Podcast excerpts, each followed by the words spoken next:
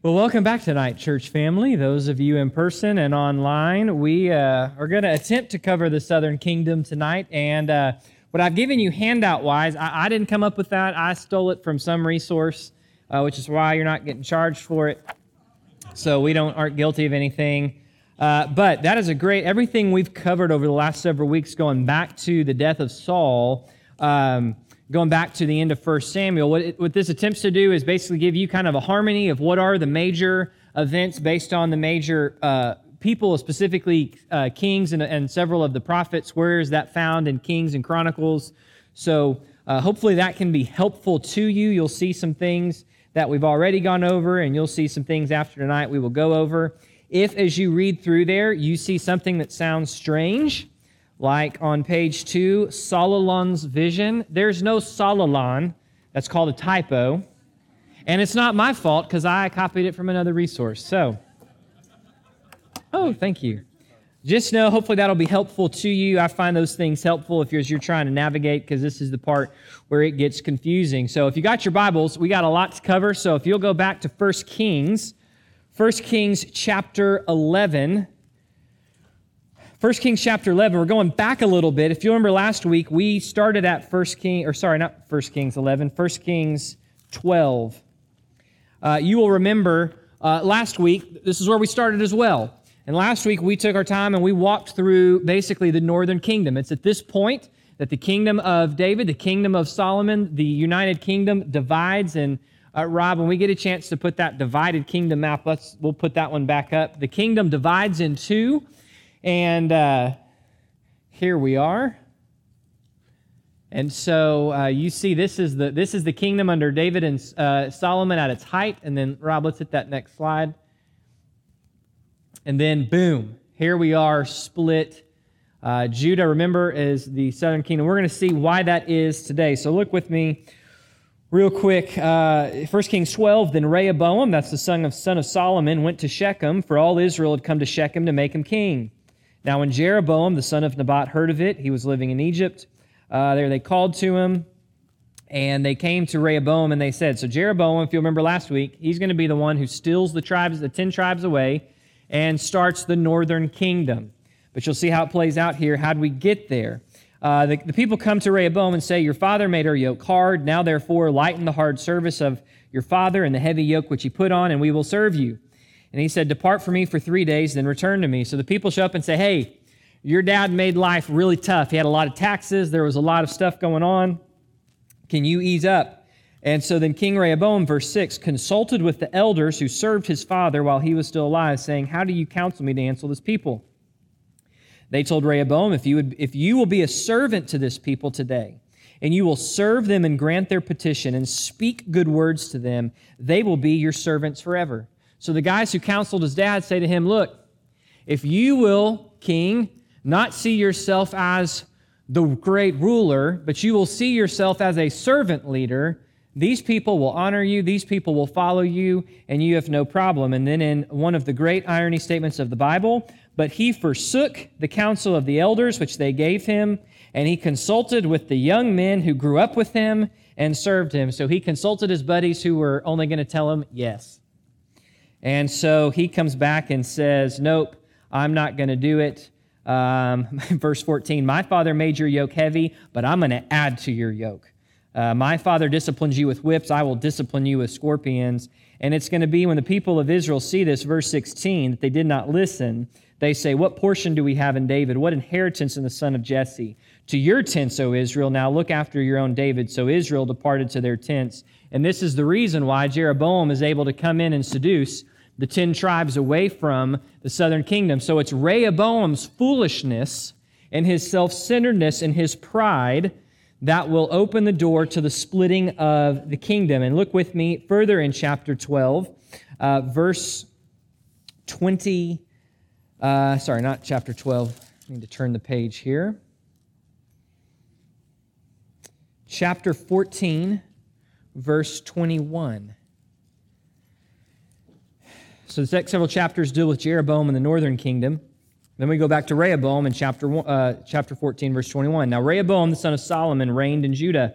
Rehoboam was 41 when he became king. He reigned 17 years from Jerusalem the city which the Lord had chosen from all the tribes of Israel to put his name. Uh, his mother's name was Naamah, the Am- uh, Ammonitess, uh, which is a reminder Rehoboam is not from uh, a woman that God was in favor of Solomon marrying, but was from one of the wives Solomon was not to have married. Judah did evil in the sight of the Lord. They provoked God to jealousy more than all their fathers had done, which the sins which they had committed. Now, catch that. That means that whole generation in the wilderness who put God to the test and God let them wipe out in the wilderness. Judah now, in their wickedness, has done more sinful things than even that generation. So understand the context of that statement. For they also built for themselves high places and sacred pillars and asherim on every high hill and beneath every luxurious tree. There were also male cult prostitutes in the land.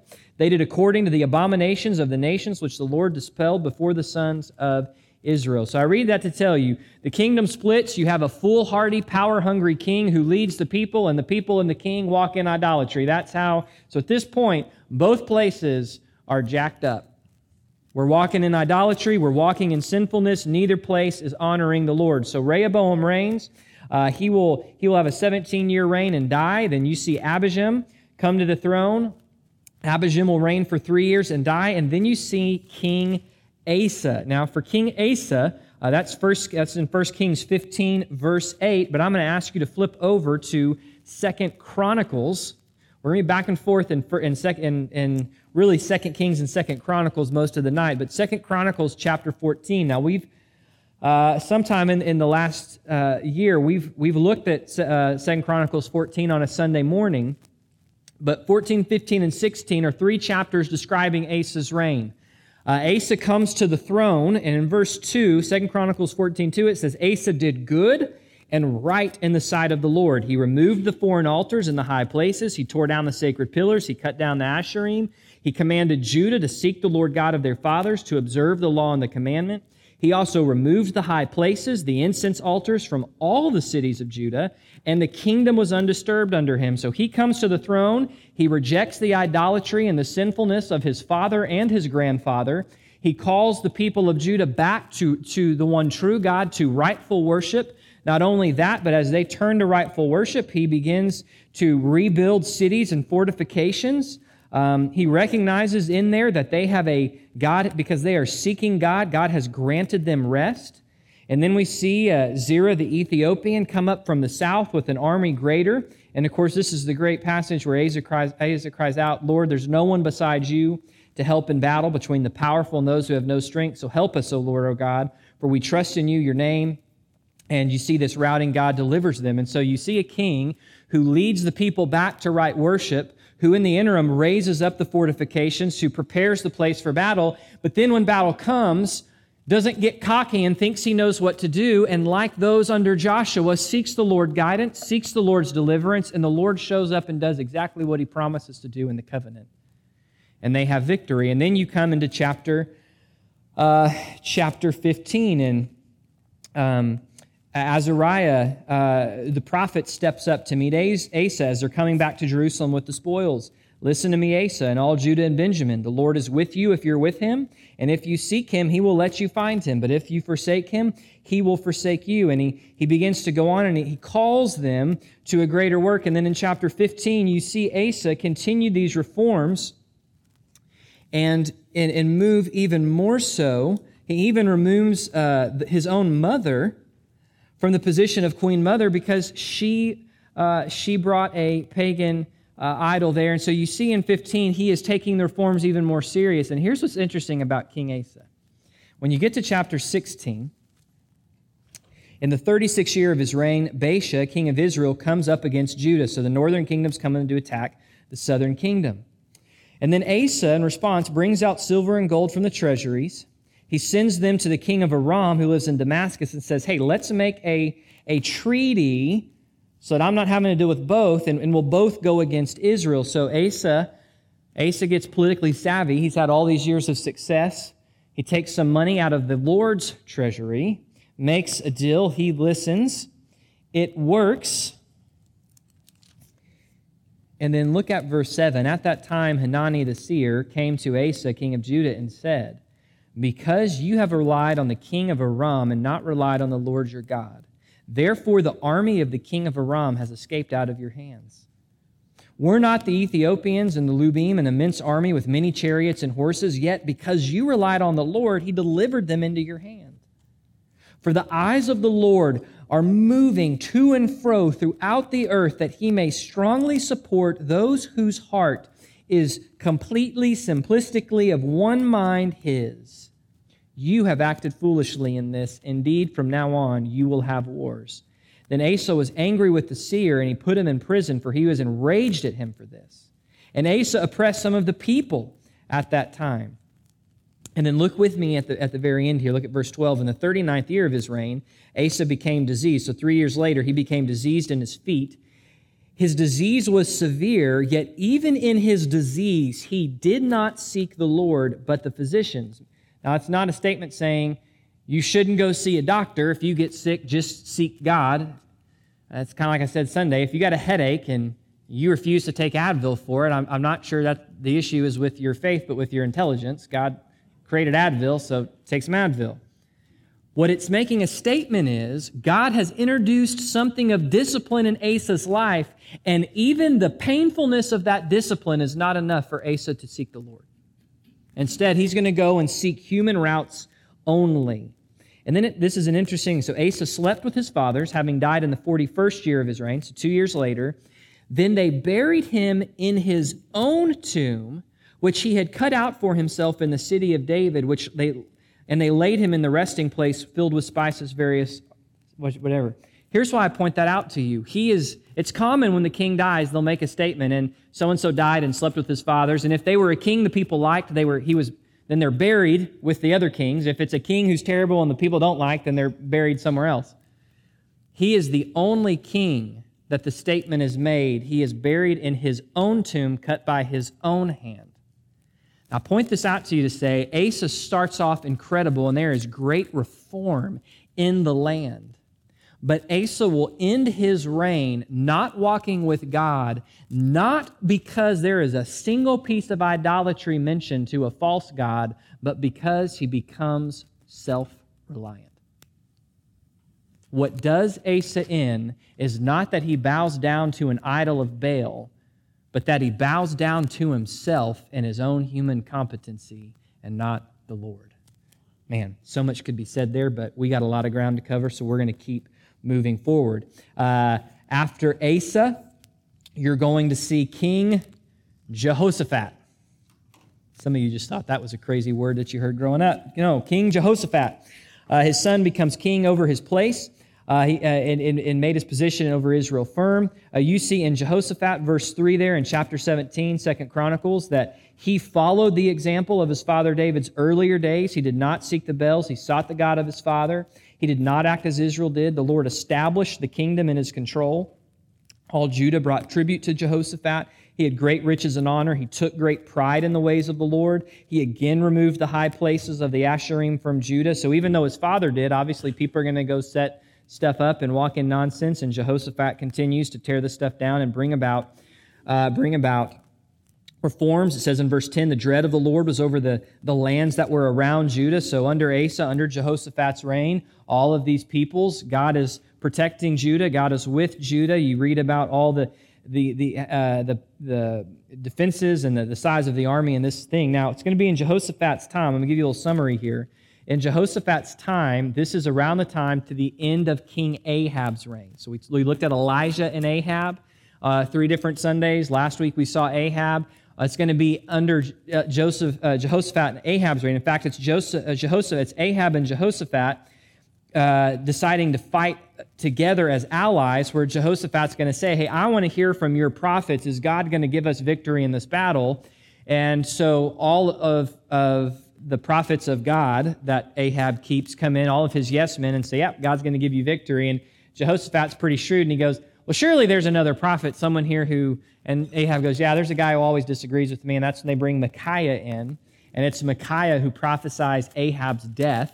And then you see Ahab die in battle. That's the end of First Kings. So it's same time frame, and we're going to see Jehoshaphat. He allies himself with Ahab. We see there in chapter 18 that word from uh, word from Micaiah.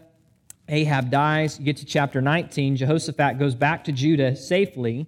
Then Jehu, the son of Hanani, right? Hanani's the prophet who tells Asa, Asa, God literally sits in heaven scouring the earth to look for anyone whose heart is devoted to him.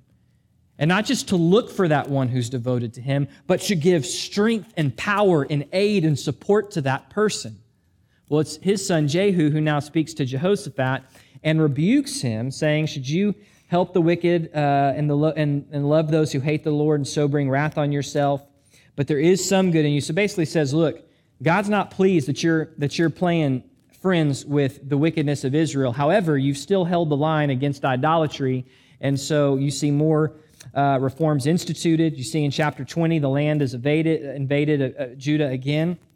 They gather to seek. Of course, this is Jehoshaphat's uh, prayer, is the passage I preached almost a year ago in view of a call. We see that uh, the prayer is answered. God brings, God brings discipline. But Jehoshaphat's alliances displeased. Look in verse uh, chapter 30, chapter 20, verse 35.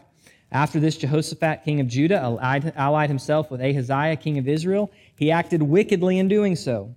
He allied himself with, with him to make ships go to Tarshish, that they, and they made ships in Ezion Geber. Uh, and so here, he gets in trouble because he just, there's this penchant. Uh, Jehoshaphat doesn't bow down in idolatry, but he's got this penchant for partnering with people who do that God has said don't do that. And so you see Jehoshaphat, who overall pretty good king, like his dad Asa, but they also got some things that do them in.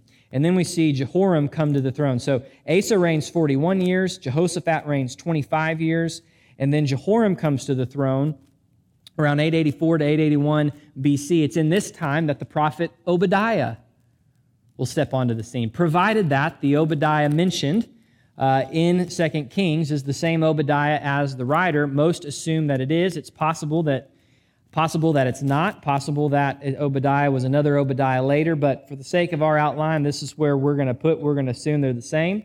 Uh, Obadiah, the name means servant of uh, servant of the Lord. It is the shortest book in the Old Testament. So when you ever need a little trivia for your Bible trivia, shortest book in the Old Testament, Obadiah. It's 21 verses. Um, and based on what Obadiah describes, it seems to be describing, prophesying about events that are going to actually happen several hundred years later. Once Jerusalem, once Judah falls to Babylon, he's prophesying the destruction of Edom. Now, Edom are the peoples down here, people southeast. Edom are the descendants of Esau, Jacob's brother. And as such, they carry a, a kind of protection from the Lord. They didn't get conquered by, by the descendants of Jacob, uh, but they are going to be guilty. In fact, their doom. Uh, uh, Obadiah is going to, going to call them out on several things. One, their excessive pride. They thought they were secure and, and, and safe because of their military and geographic position. In addition, it's their treatment of Israel. When Israel's defeated, Edom is pictured as standing by, watching the Babylonians pillage the people, mocking them, laughing at them, and then robbing and imprisoning those who are refugees. And like most of the prophets, this doom is, is proclaimed on Edom, but then there is a deliverance for the people of Judah.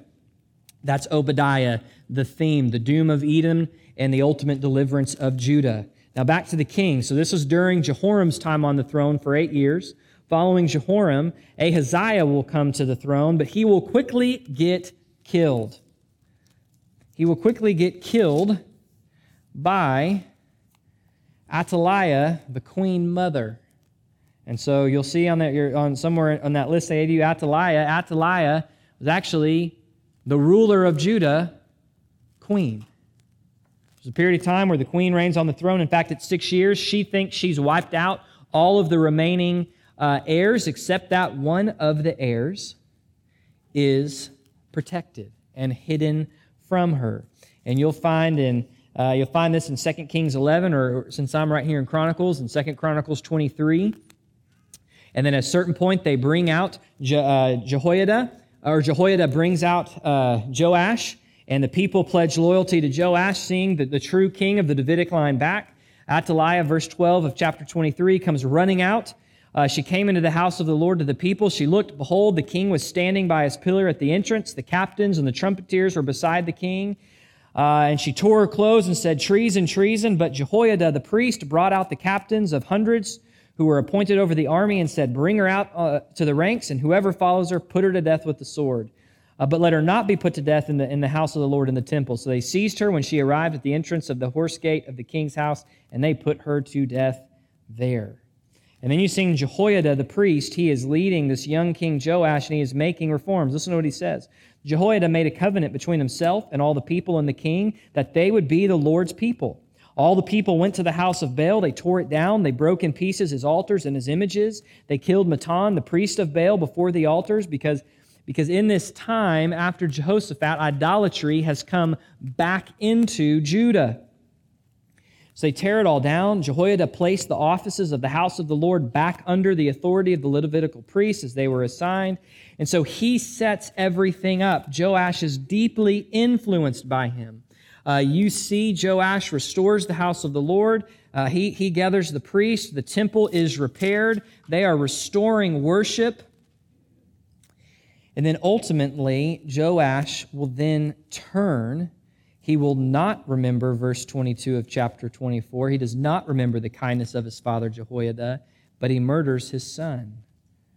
And as he died, he said, May the Lord see and avenge. And so then Aram rises up Again, Aram, who Asa, had he trusted in the Lord, would have defeated. But because he trusted in himself, he made an alliance with them. They survive, and they are persistently a thorn in, in Judah's side.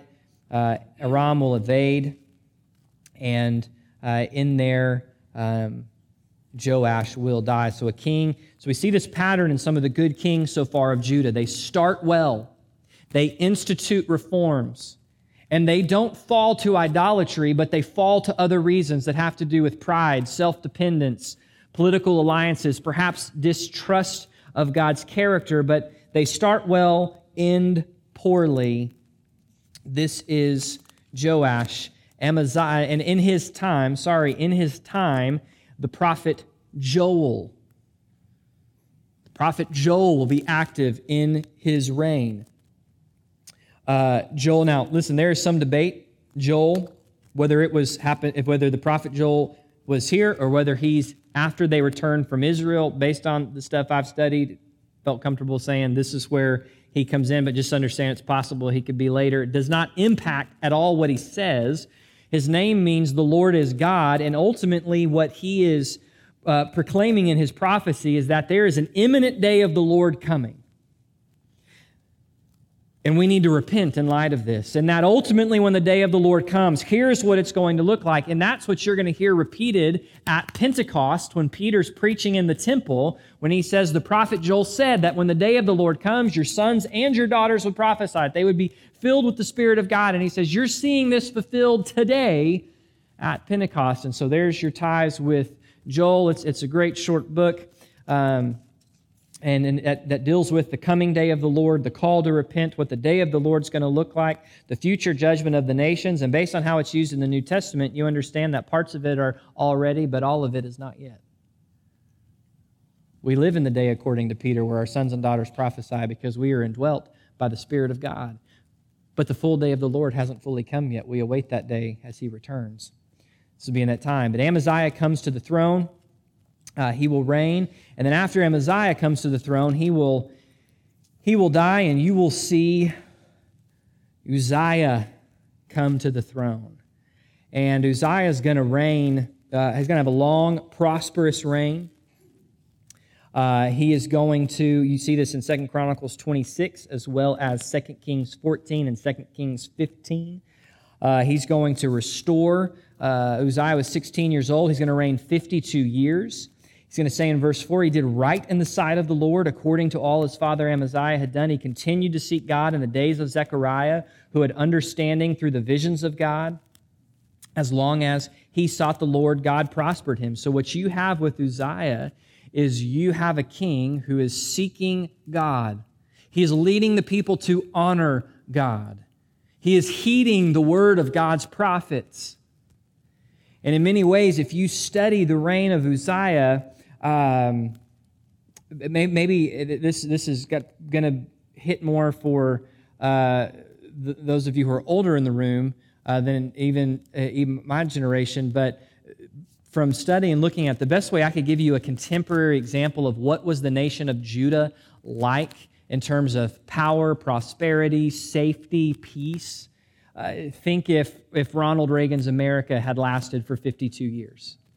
That, that's the kind of, Uzziah was beloved. He was a good king. He was, that's the kind of reality that you're facing. And I, and I set that up to tell you, one, ultimately, as far as Uzziah, we're going to see in, in 2 Chronicles chapter 26, uh, verse 16, but when he became strong, his heart was so proud, he acted corruptly.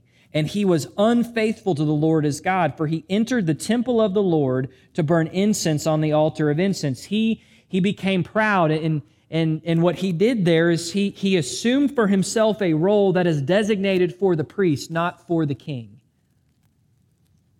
So Uzziah, at some point in his reign, he looks and he goes, Look at all that God has done. Look at how I walk with God. Look at how close God and I are. And he usurps, though, something that was not reserved for him. And so, again, let me just see this pattern. These good kings in Judah start well. God blesses them. You see strength, you see peace, you see might, you see, and all of them for reasons that center somewhere around pride fail. Part of why I bring up the Ronald Reagan thing and what it was like is it's under Uzziah's reign that we're going to see who? Any Bible trivia people?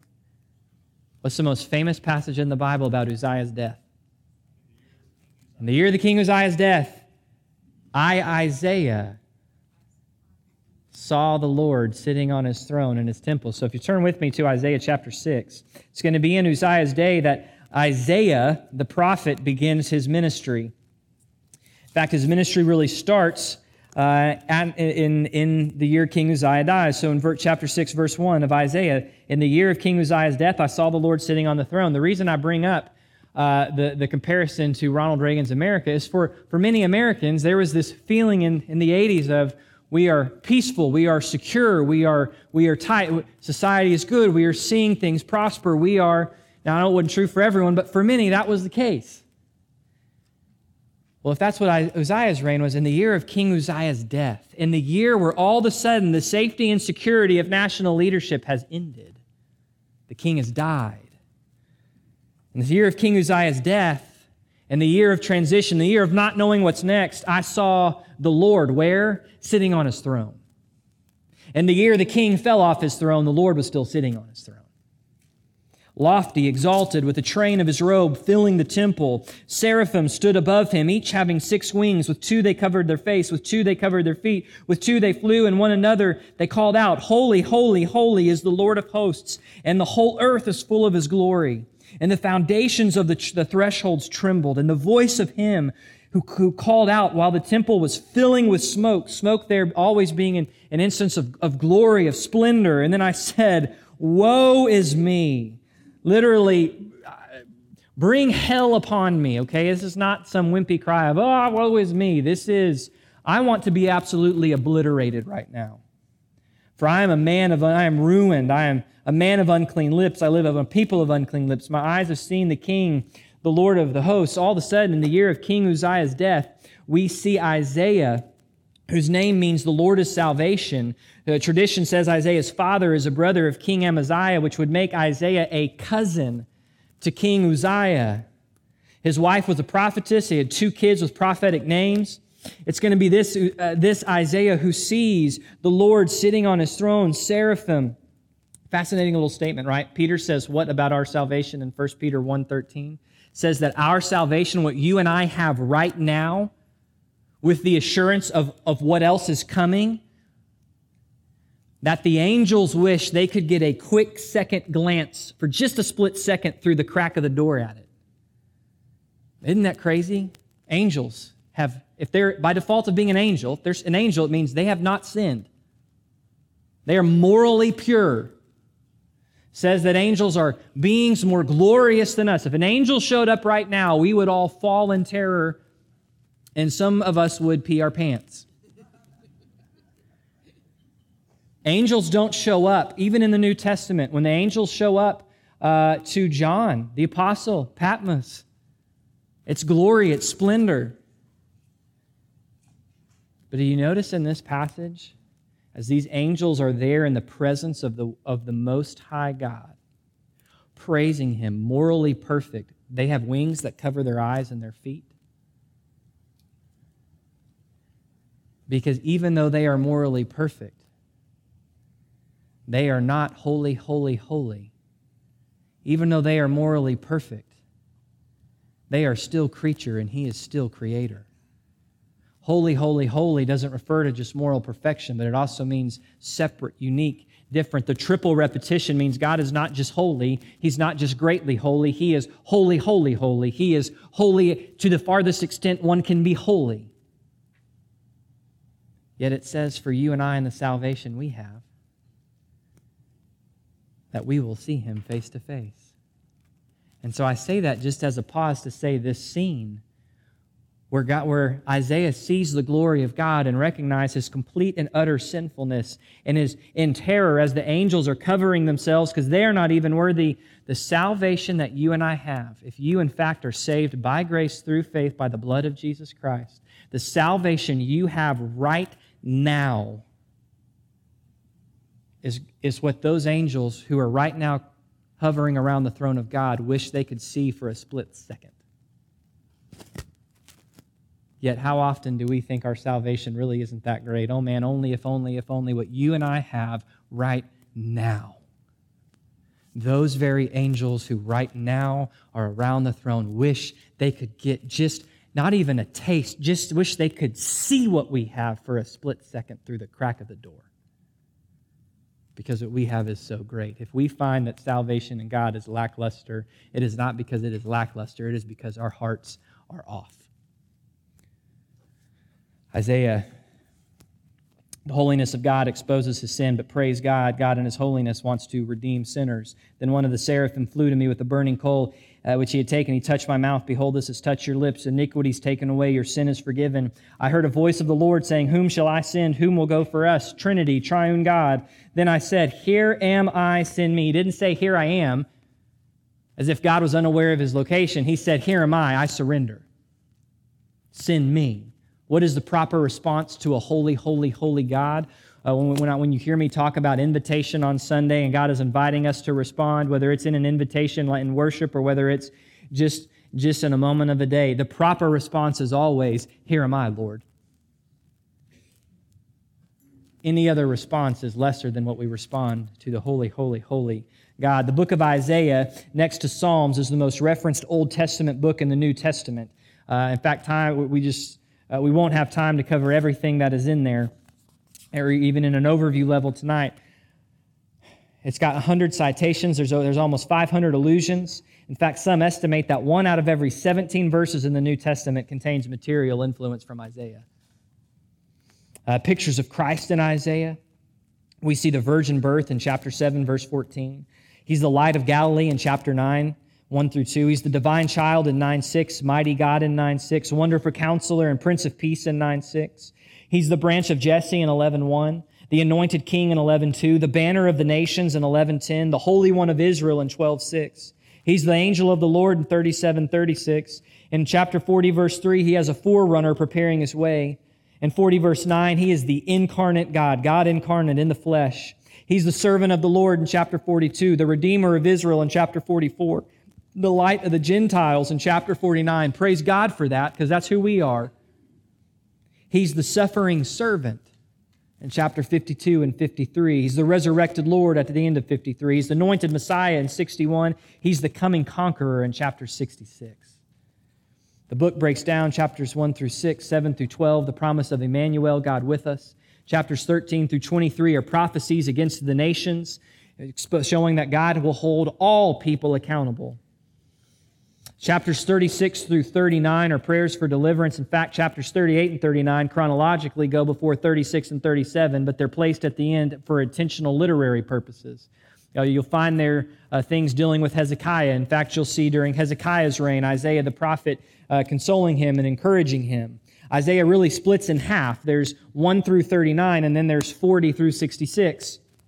40 through 66, and this is, this is key here, and so I'm going to try to not confuse all of us. Chapters 40 through 66 are what we would call prophetic encouragement. and very specifically, the prophecy of those chapters will actually be directed to the people of Judah in exile 300 years later. And I encourage you, if you've never read those chapters, read them, but also read them from the vantage point of being one who has watched for the sake of your own idolatry, your nation absolutely pummeled, deported, under the yoke of oppression in a foreign land, and then read those chapters. I will never forget being in college and in Old Testament class and that connecting and then reading those chapters and just being blown away. In fact, for me personally, my favorite portion of Scripture is Isaiah 40 through 66. I just that's for me personally a place where God has has spoken and consoled me and convicted me and and we'll come back to a specific chapter here but oh the things we could say of Isaiah. Isaiah is a wonderful book. He starts in the year of King Uzziah's death. Following Uzziah we're going to see King Jotham come to the throne. Isaiah will continue to be prophesying. He's going to reign for 16 years Jotham.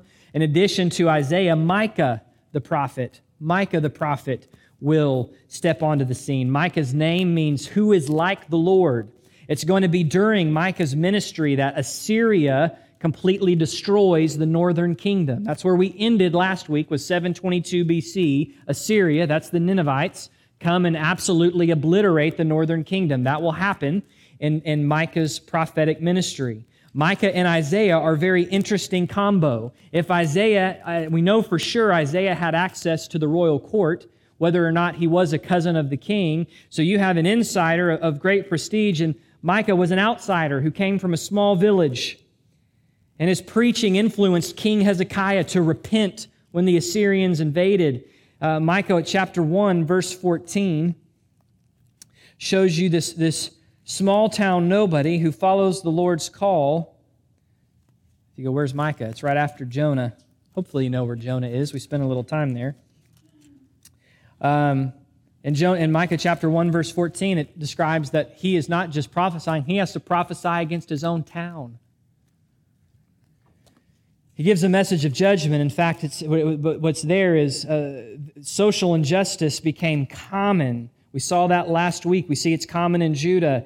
There was legal and illegal means through which the wealthy and the powerful conspired to steal the land of needy families. You got to understand, the land was given by God. God said, It's my land and it's my gift to each one of the families. And so if ever a family lost their property, that's part of what was to take place in the year of Jubilee is that prophecy, that property was to return because that property was God's gift to the family and no one had the right to take it away. It's part of where Ahab got in trouble. He took the, the God-given land of another Israelite and God takes that seriously. Yet this is what was taking place. The people believed that they were guaranteed the blessings of God apart from any obedience to the covenant. And, not just when we say covenant, that covenant for them, it meant proper worship in, in the, at the temple, it meant proper sacrifices, it meant proper discipleship in the home, it meant proper uh, business dealings, proper society. I mean, it was, it was holistic for everything. They believed, well, because we're in the covenant, uh, that they would be it. And they wanted prophets who would only proclaim good things. In fact, there were prophets prophets, false prophets, who said, No, you, what you're doing is God's peace and there's no judgment coming. In fact, Micah will make fun of them in chapter 1 and 2, saying that really the perfect prophets for the people of Judah, the perfect prophets for them are, uh, are those who would promise them more beer and wine. Just continue to drink and be merry and ignore the reality of what's going around. Um, you see corrupt leadership, you see these things. This is uh, the message of Micah, but it ends with the message of hope that if they cried out, God would hear their cries and restore them. In addition, it's in Micah chapter 5, verse 2, that the, pro- the prophecy about the Messiah being born in Bethlehem occurs. And so Micah is in the same time. We go from King Ahaziah to King Ahaz, who's going to reign 16 years. During Ahaz's reign, this is when the northern kingdom will fall. Both Isaiah and Micah are still prophesying following the fall of the northern kingdom uh, in 722 BC, we're going to see King Hezekiah come to the throne.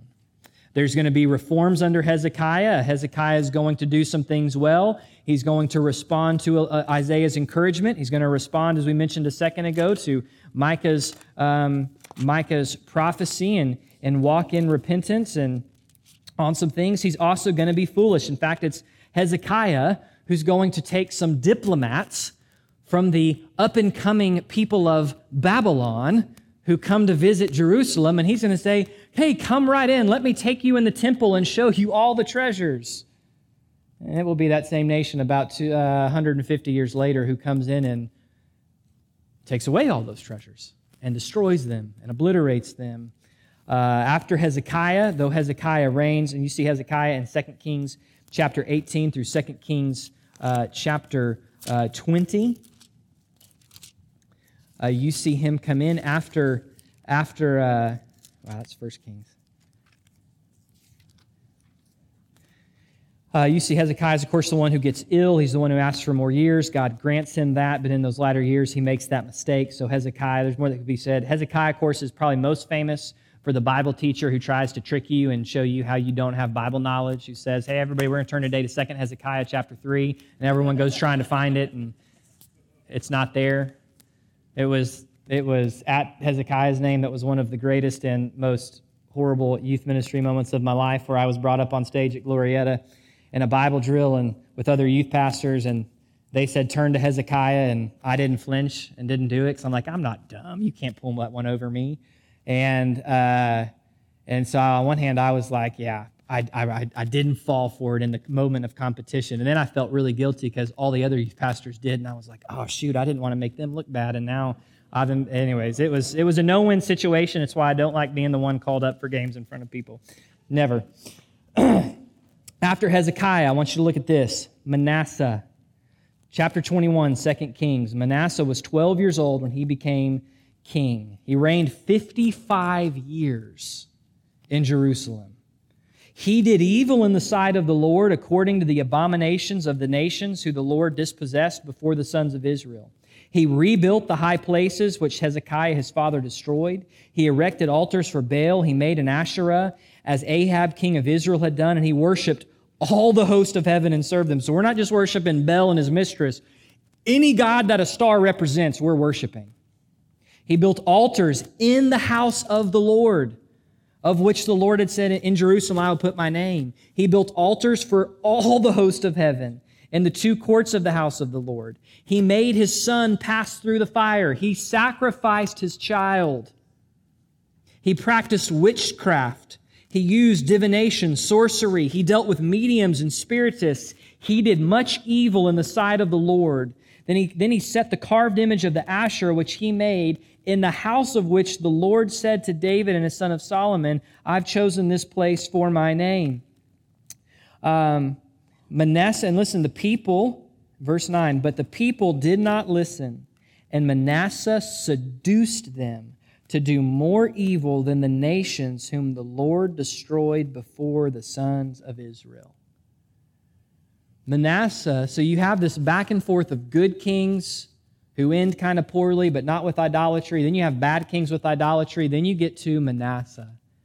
And Manasseh just throws the floodgates open. In fact, Manasseh will do more, more wickedness than anything that the kings of Israel did. He will bring it all down. It will be under his reign that, that God's patience with Israel, he decides that uh, under his reign that things are going to go south. In fact, let me show you there in 2 Kings verse 11, God speaking, because Manasseh the king of Judah has done these abominations, having done wickedly more than all the Amorites who were before them, he has made Judah sin. Remember, there's this reminder that so the leader of the people goes, so the people go. And the language that Manasseh seduced them implies it's not just that the people decided, oh, Manasseh's doing it, we'll do it too. Manasseh worked to get them to fall. Because of all of this, God says, I am going to bring such a calamity on Jerusalem and Judah that whoever hears of it, both his ears will tingle. I will stretch over Jerusalem the line of Samaria and the plummet of the house of Ahab. I will wipe Jerusalem as one wipes a dish, wiping it up and down and upside down. I will abandon my remnant of my inheritance. I will deliver them into the hands of their enemies. They will become as plunder and spoil to all their enemies because they have done evil in my sight and have been provoking me to anger since the day their fathers came to Egypt. Moreover, verse 16 Manasseh shed much innocent blood until he had filled Jerusalem from one end to another. besides his sin, with which he made Judah sin in doing evil in the sight of the Lord. Now, if you go to Chronicles, Chronicles will record an instance where Manasseh was approached about some specific sin, and Manasseh had a moment of humility where he repented. Now, remember, Chronicles is going to highlight the positive things because it's written to the people coming back from exile, so that's why you see that there. But even Chronicles will affirm Manasseh is the most wicked ruler that either kingdom has the whole time.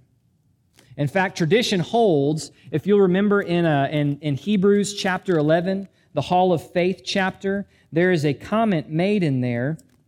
You know, it goes through several big names, and then what more shall I say? Time fails me. It's good to know that even the writers of Scripture who are writing letters felt like time failed them.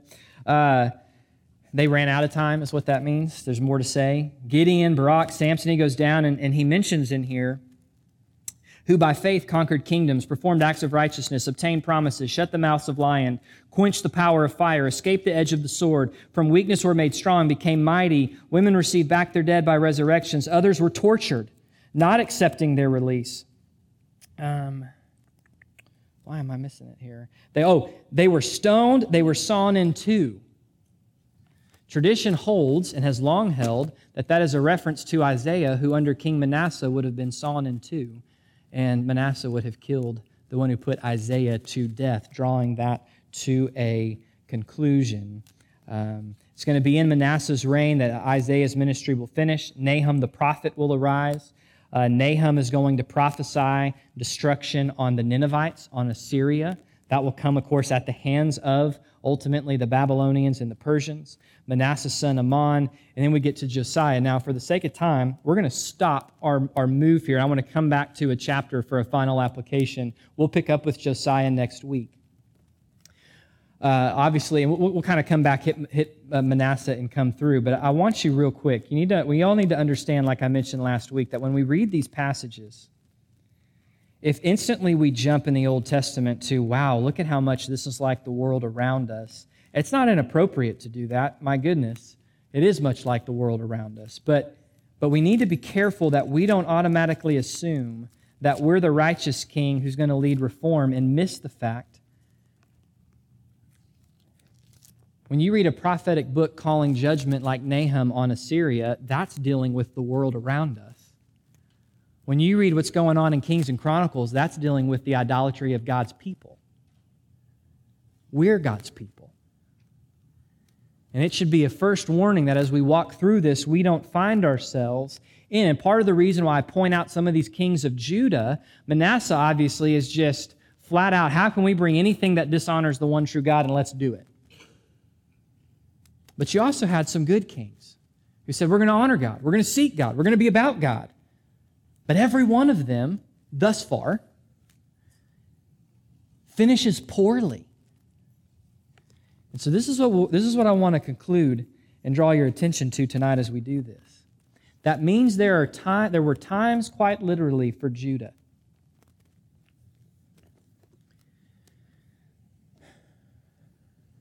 I think to phrase it. Let me just turn to Isaiah 58. Or if, or if you don't turn there, just make a mark, write it in your notes. And don't worry, those of you inquire, I'm watching the clock. We got six minutes. I will, I will pray and ask the Lord to bless all of us at seven o'clock. Isaiah 58. Listen to what it says. Verse 2, talking about the people of Judah, uh, talking about the people of, of, uh, of, of Judah. Yet they seek me day by day, and they delight to know my ways. As a nation that has done righteousness and has not forsaken the ordinance of their God, they asked me for just decisions. They delight in the nearness of God. Listen to what God says.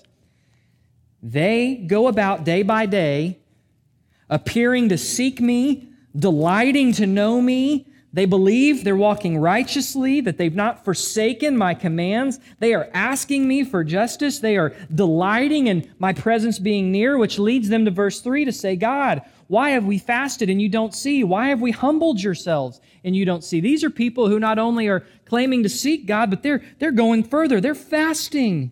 They're humbling themselves, laying themselves out on sackcloth. God, show us yourself. Why are you not showing us? And look what God's answer is Behold, on the day of your fast, you find your desire. You drive hard all your workers. Behold, you fast for contention and strife to strike. With a wicked fist, you do not fast like you do today to make your voice heard on high. Is a fast like this which I choose a day for a man to humble himself? Is it for bowing one's head like a reed and for spreading out sackcloth and ashes as a bed? Will you call this a fast, even acceptable day to the Lord? Well, here's the catch. Does that not sound like what God commanded for a day of fasting to look like? Is not this the fast which I choose? To loosen the bonds of wickedness, to undo the bands of the yoke, to let the oppressed go free, to break every yoke? Is it not to divide your bread with the hungry, to bring the homeless poor into your house? When you see the naked one, to cover him, to not hide yourself from your own flesh? God says, Is this not really? All those physical actions are meant to reflect a broken and contrite spirit. Is not the fast which I am looking for one in which you humble yourselves and ask for forgiveness for the amount of sin that you think you're not guilty of but is rampant among you? Here's why I point that out. I remember when I read that chapter for the first time, and I remember reading it going, wait a minute, why is God telling them that basically from everything I read in there, they're seeking God?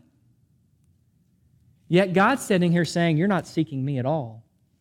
You're crying out for me to bring revival. Look what he says.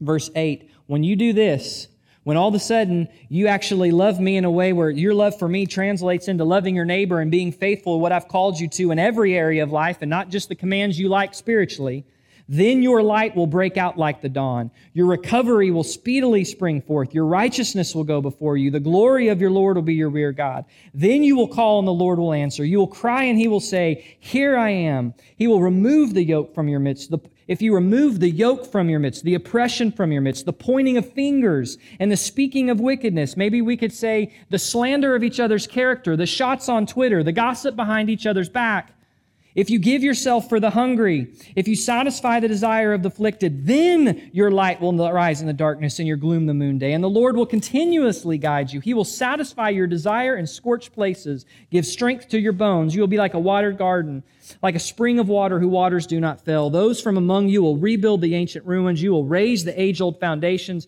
You will be called the repairer of the breach, the restorer of the streets in which to dwell. Church family, here is the scary reality for a lot of years, we as churches in America have cried out for revival. God very clearly says in His Word that if we will humble ourselves, if we will pray, if we will repent of our wicked ways, He will heal. Healing hasn't come, which leads me to conclude the problem isn't with why God's not moving, but there's maybe sin we're not willing to own.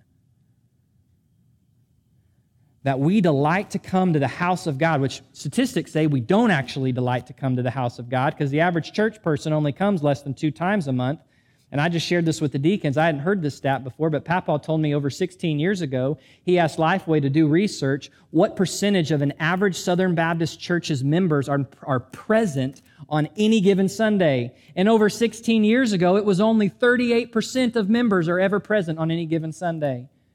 So we don't really desire to go to the house of the Lord and worship, but let's say we do. We delight to praise the Lord. We like to say, we want you to move. We want you to work, God. We want you to do this obviously there is something off. And part of what I do think God may be up to right now is we watch things getting nastier and nastier in this country is it better cause a desperation and an openness in all of our lives to go, where have we claimed the traditions of man as holy scripture when they're not? Where have we been guilty of holding on to things we shouldn't? Where have we said things are God honoring that aren't? Where have we been guilty of, of essentially taking God's word and and, and, I, and I'm feisty about it because there's some specific things today that I was dealing with that have nothing to do with anything here at Pflugerville. So understand my feistiness isn't directed at anybody personally. And it includes me throwing me under the bus first. Because I am desperate that we be a people of God that when we pray for revival, revival comes.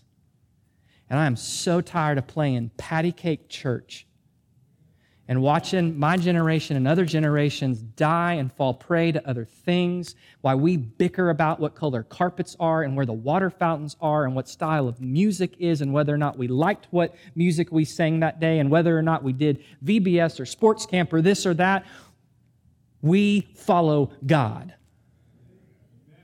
And I am tired of playing patty cake in the name of Jesus when eternity is on the line. We are the closest thing, unless Jesus shows up in a, in, in a miraculous way to somebody, we are the closest thing anybody's going to see to him face to face before Judgment Day. We better humble ourselves and get right with him. Seven o'clock, I told you I'd pray, so let's pray. Father, I just pray that we as a church would just truly love you.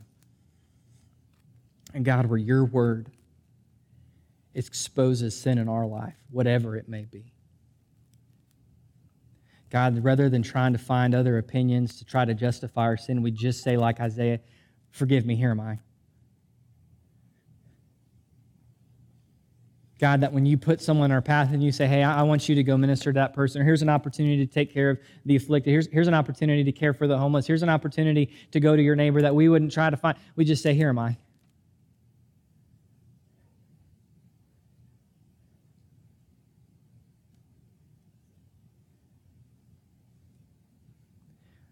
God, our churches, we, we talk about, I feel like in our in our stuff, we talk about revival all the time. Lord, I truly believe you will bring it. But we have to really be willing to repent of our sin. The ways we've made church a business and a country club to suit our personal preferences. The ways we, as pastors, have decided to operate more like CEOs than shepherds. The ways we've decided to be more like motivational speakers rather than desiring to speak your prophetic word truly and faithfully for you and your glory. The way in which, Lord, that we as believers have so many other loves that make us people of double minds.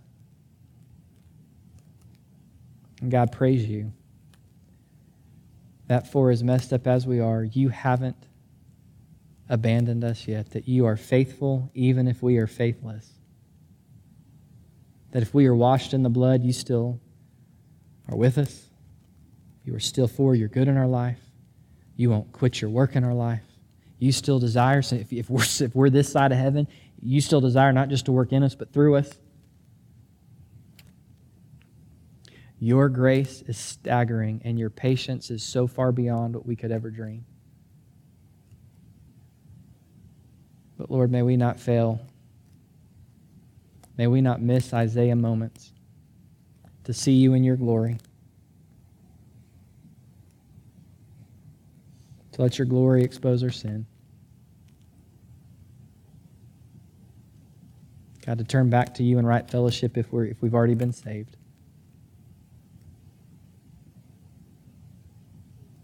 Lord, and so I do pray for us that we would humble ourselves as First Baptist Pflugerville.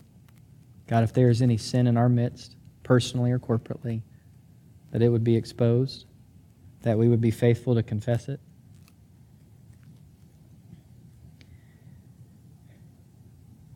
God, we could put together, from a human standpoint, the most incredible programming and worship experience we could ever dream of.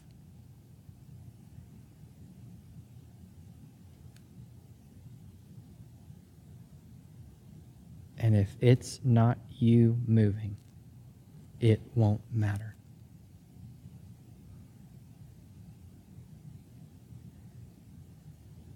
So, Lord, I do ask that you would bring healing that you would bring healing and revival in our hearts in First Baptist Pflugerville, that you would bring healing and revival in the churches, our sister churches in the area, that you would bring healing and revival in our sister churches throughout the country.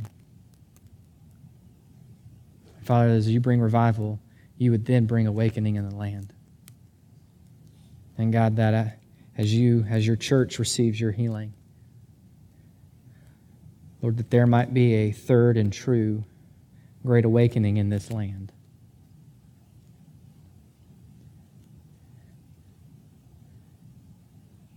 Not so we can just have comfort in a quiet life. Lord, I do hope for that. But because every face of every person we see, whether they are sweet and kind or whether they are raging and screaming at us, every face of every person we see who does not know you you love dearly and was made to know you. And Lord, oh, we pray that they would awaken and respond to you. Jesus, it's in your name I pray. Amen.